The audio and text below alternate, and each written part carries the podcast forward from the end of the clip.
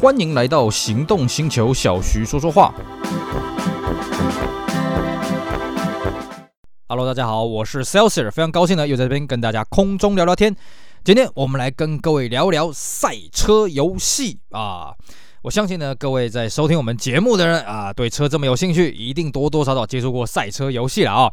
今天呢，我们就来跟各位聊聊我以前到现在接触过的赛车游戏。呃，虽然讲是说从以前到现在，不过坦白讲，我真的接触的赛车游戏很少哦。我必须讲，像大家这个风靡的所谓的什么《侠盗猎车手》啦，啊、什么 PS 的 GT 系列，不好意思，我几乎是没有接触到了啊、哦。这个大家会觉得说有可能吗？哎，不好意思，因为小弟我们家里面管教非常的严格。我曾经有段时间以为啦，哦，不是只有我们家管教很严格啊，其他人的家里面管教也都很严格啊。因为那时候小时候有看那个什么电视连续剧嘛，啊，看那种这个家教森严的这种调调，我觉得说哦，那可能就是个社会常态吧。直到我国小大概四年级的时候呢，我才明白，原来啊，在我同辈里面像我们这样子管教的人非常非常的，根本是找不到啊，哦。呃，这个为什么会知道这个事情呢？其实也很简单，就是以前我们家规定啊，哦，你这个放学只有件事情可以做，就是回家。回家只有件事情可以做，叫做写作业。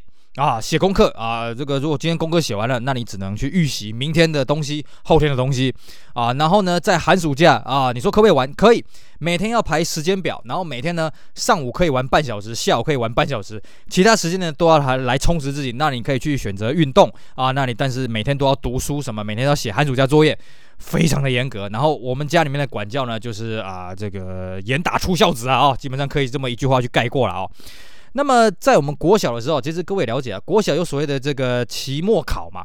那你期末考考完的那一天呢，不好意思，照我们家的规定，你还是得乖乖的回家，在家里面干什么呢？不知道干什么，但就是不能玩。你觉得这个实在是太没人性了，所以后来我哥就去争取说，啊、呃，那这样好不好？我们以后呢，我们考完试的当天下午可以去同学家里面玩。那我当然就雨露均沾啦，对不对？有我哥打头阵嘛啊、那我跟着我哥去他们同学家里面玩，我才发现。原来啊，原来每家都管教的方式都不一样啊。我们家管教算是最严格了，因为我发现，不管是我的呃我的同学，或是我哥的身边的同学呢，大家家里面的管教呢都很松散啊，基本上没有像我们家这样的啊，回来只能读书啊，不读书就 K 啊，就就严打出孝子啊。那所以呢，我们家在玩游戏这个东西呢，基本上都是偷偷摸摸的啦啊。但是呢，各位也了解嘛，我们刚刚讲的，呃，这个阳光户出搞差的啊，你上面越管，哎，我们下面就越会乱来。所以以前呢，我们家我跟我哥呢，在家里面时间很久，那要怎么打发时间呢？我我跟我哥又不是读书的料，怎么办呢？就偷玩嘛啊。而且我们那个年代。电脑刚出来，我们那时候电脑是所谓的 DOS 的系统啊、那我们玩过那个最早 DOS 的游戏，不知道各位还有没有印象？叫做《迷魂车》啊。如果你听过《迷魂车》的话，你肯定跟我一样很有年纪了啊。这个很好玩啊，就第一款 DOS 的游戏竟然就是一个赛车的游戏啊。那个时候呢，呃，那个什么呃，类似像贪吃蛇那种东西也才刚出来而已。但是呢，我没有弄到贪吃蛇这个软体啊，我算是弄到这个迷魂车。那后来呢，有了磁片出来了之后呢，呃，有所谓的泡泡龙。啊，我跟我哥这个也这个透过泡泡龙度过了好几个这个这个寒暑假了啊，两个人打了不亦乐，因为泡泡龙它可以两个人互相对打啊。那后来呢，我哥有一次拿到了一个神奇的软体，叫做富甲天下啊，那就是所谓的三国版的这个大富翁了啊。那还有像是后来有弄到那个什么 Triple Player 啊，是在打这个美国之棒的 NBA Life 什么的。当然，我对这种运动型的这种游戏没什么兴趣了啊。而且呢，刚刚。讲到这里啊，各位你听到了，除了迷魂车跟车有关以外，其他的游戏都跟汽车没有关啊。那我自己也很想着说，哎呀，听人家说有什么赛车游戏很好玩什么的，但是我们家管教那么严，光是我刚刚讲的要玩那些游戏都要偷玩了，是不是？要被抓包，还要被这个训斥一顿。所以呢，赛车游戏对我来讲算是个遥不可及的梦想了啊。那这个梦想一到什么时候才有的突破呢？我记得很清楚，到我国中毕业啊，考完我们当时有所谓的高中联考啊，不像现在，现在什么统测、机测，我也搞不太清楚了啊。这个上高中的这个啊暑假啊，我去同学家里面玩啊。那我们一个同学家呢啊，他家里面非常的宽敞啊，我这个印象非常深刻。然后我要离开的时候，我发现哎，他的一个这个玄关的一个桌上呢，摆了一块这个光碟片啊。那光碟片的封面呢，是一台保时捷的993 Turbo 跟一台法拉利的550 Maranello。哦，我这个印象非常非常深刻。那我看了一下上面的包装写什么，Need for Speed High Stacks。我根本不知道这是什么东西，但是我直接觉得，哎，怎么会有这个车的东西？那我就问这个同学，哎，这是什么东西？他说，哦，这赛车游戏啊，他觉得玩腻了啊。那如果我要的话，我就拿去玩。这个哦，我在节目这里，当然我的这个同学应该是没有在听我们节目了。我真的非常感谢这位同学，因为他等于把我的这个汽车人生开启了一个新页啊。这样讲，各位可能觉得很夸张。哎，真的，你以前都没有接触过赛车游戏吗？哎，你说你家里面不可以玩赛车游戏，那你可以去汤姆熊啊。不好意思啊，我们节目录制的现在为止呢，我这个人去汤姆熊呢，可能一只手算得出来。而且呢，每次去汤姆熊都干什么？接厕所而且是朋友要去借厕所，不是我要进去的啊。我从来没有跟我朋友一起去玩过汤姆熊的任何的游戏，从来没有。我也从来没有自己进去汤姆熊去玩任何的游戏，通通都没有。我们以前只有在杂志上看过说，哦，这个汤姆熊有买这个什么 F 三五 Challenge 啊，标榜的是这个法拉利的团队一起开发的啊，这个模拟整个法拉利三五的情境什么的，一台造价好几百万。那还有就是所谓的什么头文字 D 啦，啊，什么甩尾比赛的这些什么赛车游戏，不好意思，那都是我从网呃不是网络啊，就是从杂志上看来，或者从我身边的人听来的东西，我自己真的是没有接触过。那么我拿到这一块这个光碟的时候呢，因为那时候已经上高中了啊，我们家对我们的这种管教比较没那么严格了。尤其你说国中上高中这个暑假，你能干什么？对不对？又没有寒假作业，又没有暑假作业的，是不是？你就是等开学嘛。而且那时候我们联考也考完了，你真的不知道干什么。所以呢，我就把这块这个 Need for Speed NFS Four 啊，这个拿去这个玩。哦，那玩的时候才发现，哇，原来呀，这个游戏赛车游戏原来这么的厉害啊！啊，真的是让我大开眼界啊！这款游戏呢，我们台湾这边翻译叫做《极速快感》啊，然后在大陆那边翻译叫做《极品飞车》啊。基本上的这个游戏，我甚至到现在为止，我偶尔都会拿出来回味一下，因为我觉得这个游戏，当然你现在去看它的画质哦，你会觉得这个画质是一堆马赛克嘛，这个有什么好玩的啊？但是在我们那个年代哦，这个画质真是不得了，我必须这么讲，真的划时代的东西。那它里面的车种非常的丰富啊，这个它主要分成这个四个等级啦啊，B Class、A Class、AA Class 跟 AAA Class 啊。那里面的车子呢，我基本上倒背如流了啦啊！这个一开始就是所谓的 BMW Z3 嘛，然后 BMW 还有所谓的这个 M5 啊，然后这个什么雪佛兰的 Camaro、Corvette，然后这个法拉利的五五零 Maranello 啊，法拉利的这个 F50，甚至呢，官方后来还开放下载了一个法拉利 F360 啊。那么再过来什么 Lamborghini 的 Diablo SV 啦，啊，这个 McLaren 的 F1 啊，Mercedes-Benz CLK GTR 啊，这个什么呃庞蒂克的 Firebird，Porsche 的993 Turbo 什么的啊，这些我真的是玩烂了，玩遍了，每一台车我都拿来好好开过，好好玩过啊，每一台车我真的是如数家珍。然后呢，它里面又有所谓的回损的功能，然后呢，这个进隧道会有回音，就是它会有个喇叭的按键哦，你可以按那个车子喇叭。你如果进到隧道里面，我就特别喜欢按，因为有那个回音 echo 那个功。功能，然后呢，也有这个路上的这个刹车痕迹啊，甚至你下雨还会有这个泥泞，会有这个灰尘哦，这些我觉得当时来讲，你真的效果真的非常的好。然后呢，这个游戏里面对我汽车的启蒙，还有一个我觉得很重要的关键什么？它里面有一个这个汽车介绍的版面叫做 Showcase。这 Showcase 里面呢，它其实这个呃这个 Need for Speed 是美商易电啊，EA 它出品的哦。他其实做的非常非常用心，因为他每一个 showcase 里面呢，它会有大概啊、呃、六七张的幻灯片啊，叫 slide show，然后它会有个旁白去介绍里面的车子。那我在看这些车子的介绍，当然那时候我的英文也没有非常的好了啊，就看那些介绍呢，然后看那些图片，哇，觉得非常的神往，因为这些车子基本上在台湾的路上也不是那么的常见了啊。然后呢，你又透过游戏去玩这些车子，去给它做一些升级，去拿拿比赛的奖金什么的，这个互动性是非常非常强烈的。所以呢，我真的这个极速快感四它的这个修 case 的功能，真的算是我对于汽车的一个启蒙了。而且那时候我着迷到什么程度呢？我还想办法哦，拿那个录音机。把这个 showcase 的这个内容把它给录下来，录下来之后呢，我拿白纸去把它的英文字一个一个去把它还原，然后再把它背起来。哦，挑了几款车了，当然不是所有的 showcase 我都把它背起来，挑了几款我喜欢的车子把它背起来，然后平常有事没事开始边念经了啊、甚至还有一次很夸张哦，那时候我高中的时候啊，我这个把这些这个喜欢的东西都给背起来，然后呢，有些车子它没有出 showcase。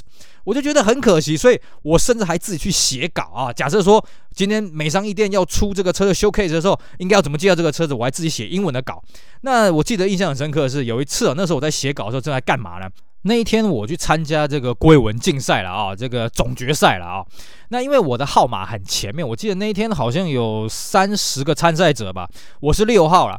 那你这个上台讲完了之后呢，当然你就要在台下乖乖坐了啊！我当然坐不住，哎，后面还有二十几个人呢，对不对？那干什么呢？我就在那边写稿啊，然后写写。我后面的女同学了啊，几个女同学呢，因为他们也比赛完了，他们也很无聊，就跟我那边传纸条，问我在干什么。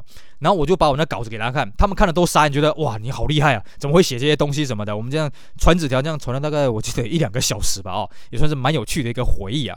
所以呢，我觉得《极速快感四》在这个游戏呢，对于我的玩车真的是开了一扇非常强力的大门啊，算了一个。给我开了很多很多的眼界，甚至到现在呢，我都偶尔会拿出来，偶尔来回味一下了啊、哦。而且呢，极速快感是它一个很强的功能啊，我觉得这真的是赛车游戏史上，嗯，应该是空前绝后是什么呢？它有开放城市嘛，所以呢，其实呃，如果你觉得游戏官方它预设这几台车子你玩得不开心，然后游戏它也有去让你下载其他一些，像我们刚刚讲什么法拉利三六零啦，你上 R 三四 GTR 啦这些车子可以让你做这个这个增补的这个车型以外呢。你可以自己去贴图设计车型，它有开放，你可以自己用啊、那个绘图软体什么，当然那个我不是很了解了啊、哦。你可以自己去贴，比方说像我记得那时候就有人做了这个你上了 Safiro 啊，台版的 Safiro 贴上去，也有人做什么 Impreza 贴上去啊、哦，那开起来性性能都很强，然后呢那做的做工也都很细致啊。那个时候我记得网络也不是说非常的发达，但是有几个专门在介绍这个 NFS Four 的网站呢，他们都有提供这种玩家自己做这个车种。然后上传上去，然后让大家来分享，让大家来这个这个评价什么的。我记得那时候我上网 download 了一堆有的没的车型啊、当然了，这个虽然这些车型的车况都不错，然后呢这个性能都很强，可是开久就觉得说这是比较人为的，就是说你拿这些车子得奖什么的没什么意思啊哦，偶尔自己爽一下诶。但是呢，在此之后我就发现，呃，像 Need for Speed 五啦，第五代啊、哦，也有人尝试去破解它的城市码，可是那个效果就不是很好，因为呢，它官方并没有完整的公开这个城市码，让。你去做这个编辑，可是 NFS Four 它是有的哦，这算是相当的特别哦。然后刚刚跟各位讲，我拿到这块光碟呢，是我国中升高中的这个暑假拿到的啊、那我在高中开始呢，开始这个对我的零用钱动歪脑筋，所以呢，我也开始开始收集这个一比十八的模型车了啊、那在这个模型车当中啊，又可以跟这个游戏相搭配啊、所以那时候真的是一个玩车的一个大爆炸的一个时期。虽然我没办法开实车了啊、甚至呢，到这几年，各位如果有听过我们之前。音频节目在讲我的玩车历程的时候，还有跟各位讲，我后来我还真的是买到了一台啊、我当年在玩极速快感4，我非常喜欢的一台实车，就是 BMW 139的 M，因为在整个游戏里面呢，我一直觉得139 M 这个车子兼具了性能跟实用啊，它这个性能很强，可是它有四个车门，外观又很低调，我非常喜欢开这台车子呢，到处去征战，到处去赢得奖金。那也没想到说，真的有朝一日我买到了一台一比一的 139M，而且颜色呢就是当年的主打色，我记得很清楚啊。当时我买到的时候，真的是眼睛呃这个神智都不敢相信啊！这个呆立在车前许久。甚至呢，我开车出去的时候，我还会很习惯的啊，这个把这个 Need for Speed 的背景音乐拿来当这个我车上的音乐来听，或者把当年这个 M5 在 Need for Speed 4的 Showcase 拿来听，拿来这个对照一下，哇，真的是这个美梦成真了啊！所以呢，这个。玩体我非常的推荐各位可以拿来回味一下。当然了，现在你在买这种旧的游戏光碟，有个问题就是说，可能你会跟现在新的这种作业系统可能会有相容性的问题啦。我也是一直遇到这样子的困扰，所以我有保留旧的电脑。我要玩这种旧的游戏的时候，我就开旧的电脑来玩，偶尔来回味一下了啊。当然，我当初买了这一台 M5 了之后呢，我也把这块 Need for Speed 4从头拿来破关一次啊，感觉相当的过瘾的啊。那既然呢，我这个对 Need for Speed 4这个评价这么高，所以在我高中的时候呢，正好 Need for Speed 它出到了第五集。那第五集它的内容呢，跟第四集就差了非常非常多了啊。第四集基本上是跑车大杂烩，然后有这个警察的追逐。第五集呢，他做的是保时捷的荣耀了啊，这个台湾翻译叫保时捷荣耀了啊，那英文叫做 Porsche，好像叫 Unleashed 吧啊，这个我不太会念了，我英文没有很好。那么他就是专门以保时捷从他创厂第一台的这什么三五六，一直到他当时游戏收录的最新款的九九六 Turbo 啊，这些车都有。我记得他好像讲说他有七八十款车吧。不过呢，我必须说啊，这个第五代啊，它的这个画质当然比第四代棒很多了啊。可是呢，它搞得有点复杂，就是说它里面的这种改装的功能，像第四代呢，它的改装就是懒人包啊，这个第一等级、第二等级、第三等级。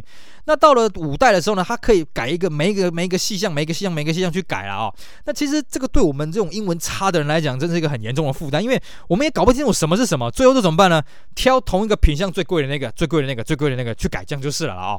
那当然，这个 Need for Speed Five 它的这个场景什么的啊，也做得非常的漂亮，不只是车身本身的贴图，场景贴图也很漂亮。所以真的，你平常没事的时候开着这个车子欣赏风景，也算是相当的有趣了啊。那我当时呢，也算是啊，这个沉沦在这个游戏沉沦的好一段时间啊。所以当时又做了一个很疯狂的事情啊。